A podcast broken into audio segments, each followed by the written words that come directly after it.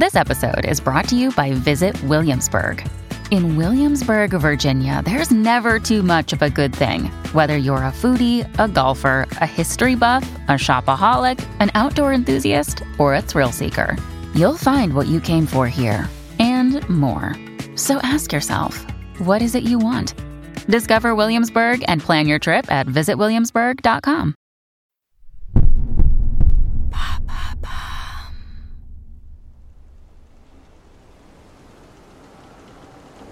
Esteban ouvre les yeux, mais il n'est pas sûr d'être réellement réveillé. Il passe une main sur sa joue, son nez, l'autre sur son front, comme pour s'assurer de sa propre présence.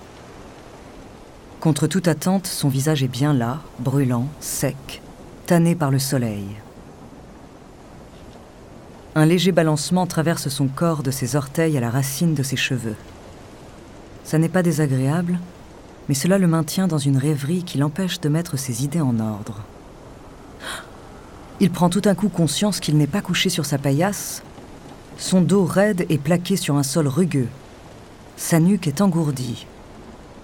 Il a dû dormir là plusieurs heures sans même s'en rendre compte. Où suis-je ? Dans une grimace, il tend le bras pour attraper la corde devant lui, se redresse et ne peut retenir un soupir de soulagement. Depuis maintenant six jours qu'il a quitté la Havane, Esteban vit un rêve dont il craint d'être tiré à tout instant. Ce qui s'étend devant ses yeux est pourtant bien réel. Sur le pont, les soldats s'entraînent comme tous les jours au maniement de leurs armes, tandis que les matelots réajustent continuellement la position des voiles avec une précision d'orfèvre. Leur efficacité permet à la flotte d'avoir un jour d'avance sur les prévisions du capitaine. Les navires traversent déjà le détroit de Floride, saluant une dernière fois les plages du Nouveau Monde, avant de s'élancer dans l'immensité de l'Atlantique. Trois mois les séparent du port de Séville. Esteban savourera chaque jour du voyage. C'est la toute première fois qu'il met les pieds sur un de ces immenses navires qu'on appelle Galion. Il a dû mentir sur son âge pour embarquer. Jamais le capitaine n'aurait accepté d'engager un garçon de treize ans, totalement inexpérimenté, dans une expédition d'une telle importance. Car le convoi transporte une cargaison inestimable. En plus de quatorze millions de pesos, les cales des navires sont gorgées de plusieurs tonnes d'or, d'argent et de diamants, de sucre, de cacao et de fruits exotiques. La couronne espagnole ne peut se passer de telles ressources, dont elle n'a déjà que trop attendu la livraison. Pour Esteban, ce voyage est le premier de la vie de marin à laquelle il aspire depuis l'enfance. Et si les matelots n'ont d'abord vu en lui qu'un mousse maladroit, il a su rapidement leur prouver sa valeur. Il travaille bien, vite et ne se plaint jamais. Mais ce qui force le sourire des vieux loups de mer, c'est son émerveillement devant les moindres aspects de la vie à bord. Une semaine après le départ, l'enthousiasme de l'équipage gagne même le capitaine de l'expédition. Et pour cause. Pas un seul navire ennemi à l'horizon. Il faut dire que la couronne ne plaisante pas avec son trésor. Outre les nombreux soldats engagés, tous armés jusqu'aux dents, chacun des dix galions compte quarante canons. Il ne se trouve pas dans toutes les Caraïbes un seul pirate assez fou pour attaquer une telle armada.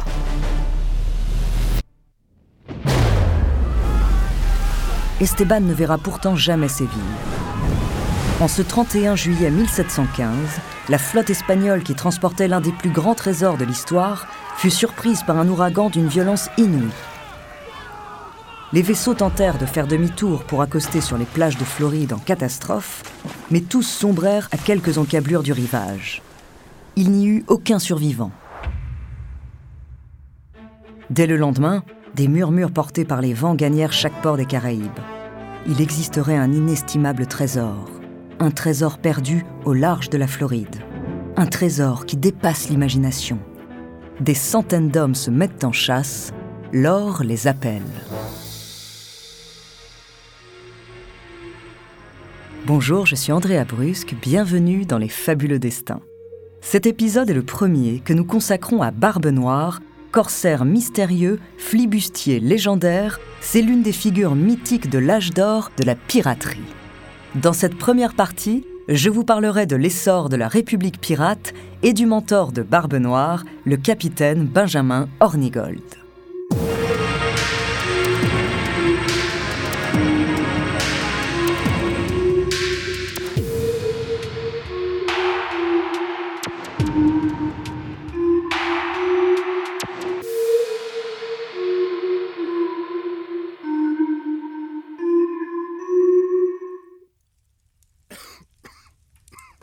un visage épuisé, triste et défait, se reflète à la surface de son verre de rhum. Jamais Benjamin Hornigold n'avait pensé que la paix puisse être plus cruelle encore que la guerre. Mais après treize années sanglantes, pendant lesquelles ces hommes et lui risquaient quotidiennement leur vie, le capitaine réalise l'ampleur de la catastrophe. Ayant signé la fin des hostilités avec l'Espagne, l'Angleterre, ruinée, a pris la décision de réduire drastiquement les effectifs de sa flotte. Des quarante mille hommes sous ses ordres, la Royal Navy vient de se séparer de trente mille d'entre eux, les laissant seuls à des milliers de kilomètres de la mère patrie. Nous sommes en décembre mille sept cent quatorze, au cœur des Caraïbes. Des centaines de marins, désormais désœuvrés, dilapident leurs dernières soldes dans les tavernes de Nassau, sur l'île de New Providence, avec le sentiment d'avoir été trahi par le roi. Hornigold demande plus de rhum et plante ses yeux dans ceux du tenancier. « Je paierai. Laisse la bouteille. » En ce début du dix-huitième siècle, les puissances européennes, l'Espagne et le Portugal en tête, intensifient toujours plus leur exploitation du Nouveau Monde. Depuis deux siècles, les conquistadors soumettent les peuples locaux et massacrent tous ceux qui leur résistent. Le commerce qui découle de leur pillage ne cesse de croître et suscite naturellement toujours plus de convoitises et de conflits.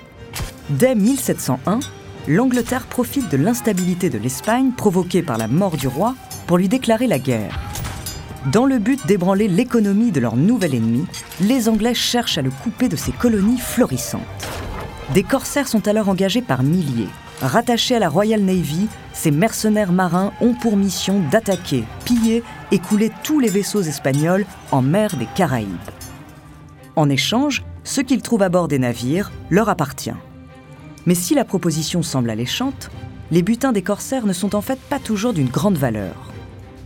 Hornigold et ses hommes, comme beaucoup d'autres, doivent donc gagner leur vie semaine après semaine en espérant la prise qui fera d'eux des hommes riches.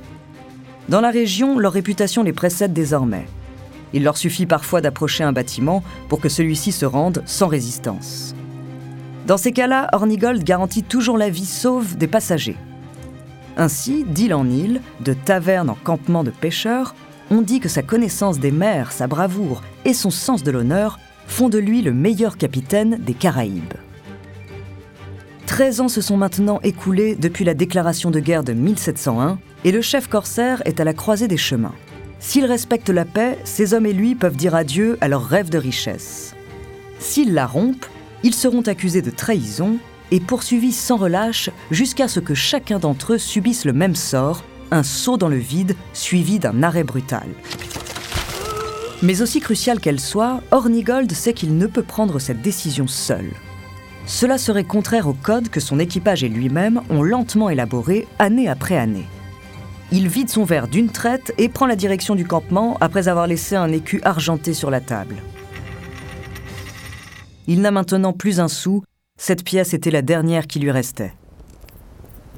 Au soir, on discute d'abord à la lueur des braises pendant de longues heures, puis les marins sont invités à voter un à un librement.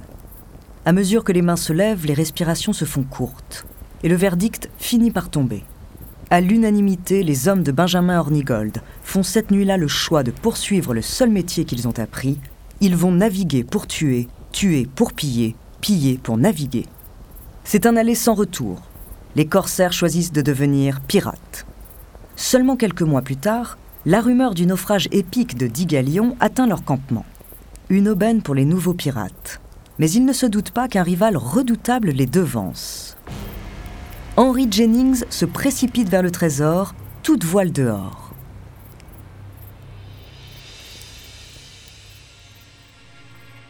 Avant de continuer cet épisode, nous voulions vous remercier pour votre écoute. Si vous voulez continuer de nous soutenir, abonnez-vous à la chaîne Bababam Plus sur Apple Podcast. Cela vous permettra une écoute sans interruption.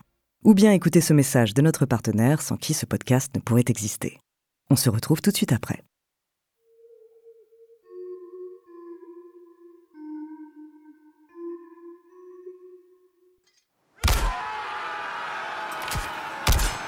Au premier coup de feu, il est déjà trop tard.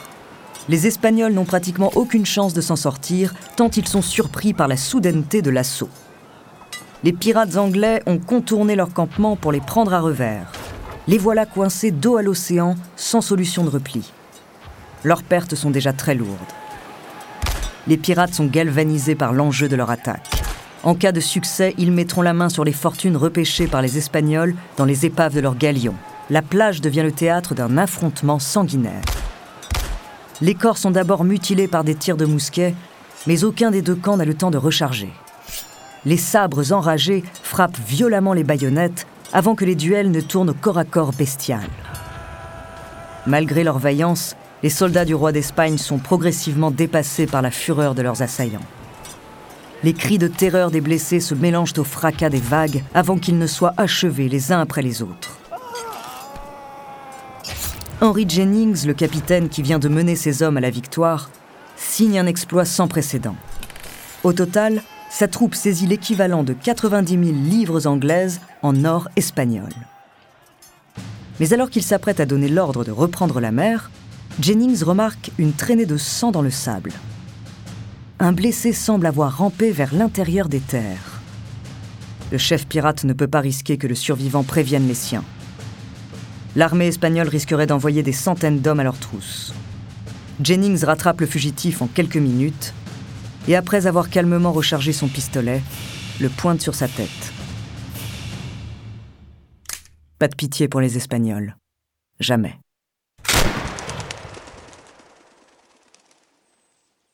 Quand Benjamin Hornigold et ses hommes atteignent le campement quelques heures plus tard, ils ne trouvent que des cadavres et des tentes lacérées. Tous les coffres sont vides. Leurs rivaux n'ont pas laissé un seul écu derrière eux. Leurs anciens corsaires enragent, mais leur chef n'a pas l'intention de s'attarder sur cet échec. Pour lui, la prise de Jennings prouve simplement que l'heure des pirates est enfin venue. Il est convaincu que la chance finira par sourire à ses hommes, à condition qu'ils redoublent d'efforts et de ruses. De retour à Nassau, les hommes de Jennings, eux, sont enivrés par leur triomphe. Tous se vantent d'avoir réalisé le pillage le plus important de l'histoire des Caraïbes. Le rhum coule à flot tandis que les feux d'artifice illuminent les plages de New Providence. Tard dans la nuit, les héros du jour commencent même à rire haut et fort du retard des hommes d'Hornigold, mais complètement saouls, ils s'interrompent très rapidement. Sage décision. En réalité, Hornigold n'a pas la moindre intention de répondre à leurs provocations. Il voit beaucoup plus loin qu'une simple nuit d'ivresse. Il sait que si les pirates veulent survivre au milieu des armées coloniales, ils n'ont aucun intérêt à se battre entre eux. Ils devraient même s'unir. Si former une seule et même armée semble inenvisageable au vu de la rivalité des factions, ils pourraient tout du moins cohabiter sur l'île de New Providence. Elle est idéalement située sur la route du commerce européen. La ville de Nassau deviendrait alors le repère idéal, un havre de paix pour planifier leurs attaques, doublé d'un parfait refuge en cas de danger. Quelques mois plus tard, cette idée aussi folle que géniale donne naissance à la République des pirates. Le destin choisit alors de placer sur la route d'Hornigold un pirate ambitieux, ancien corsaire comme lui.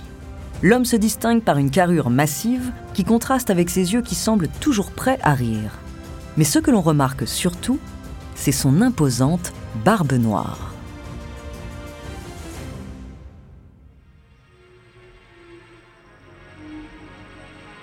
Merci d'avoir écouté cet épisode des Fabuleux Destins, écrit par Clément Prévost, réalisé par Raphaël Menou. Dans le prochain épisode, je vous parlerai de l'ascension spectaculaire de Barbe Noire aux côtés d'Hornigold, avant qu'ils ne soient finalement séparés pour toujours.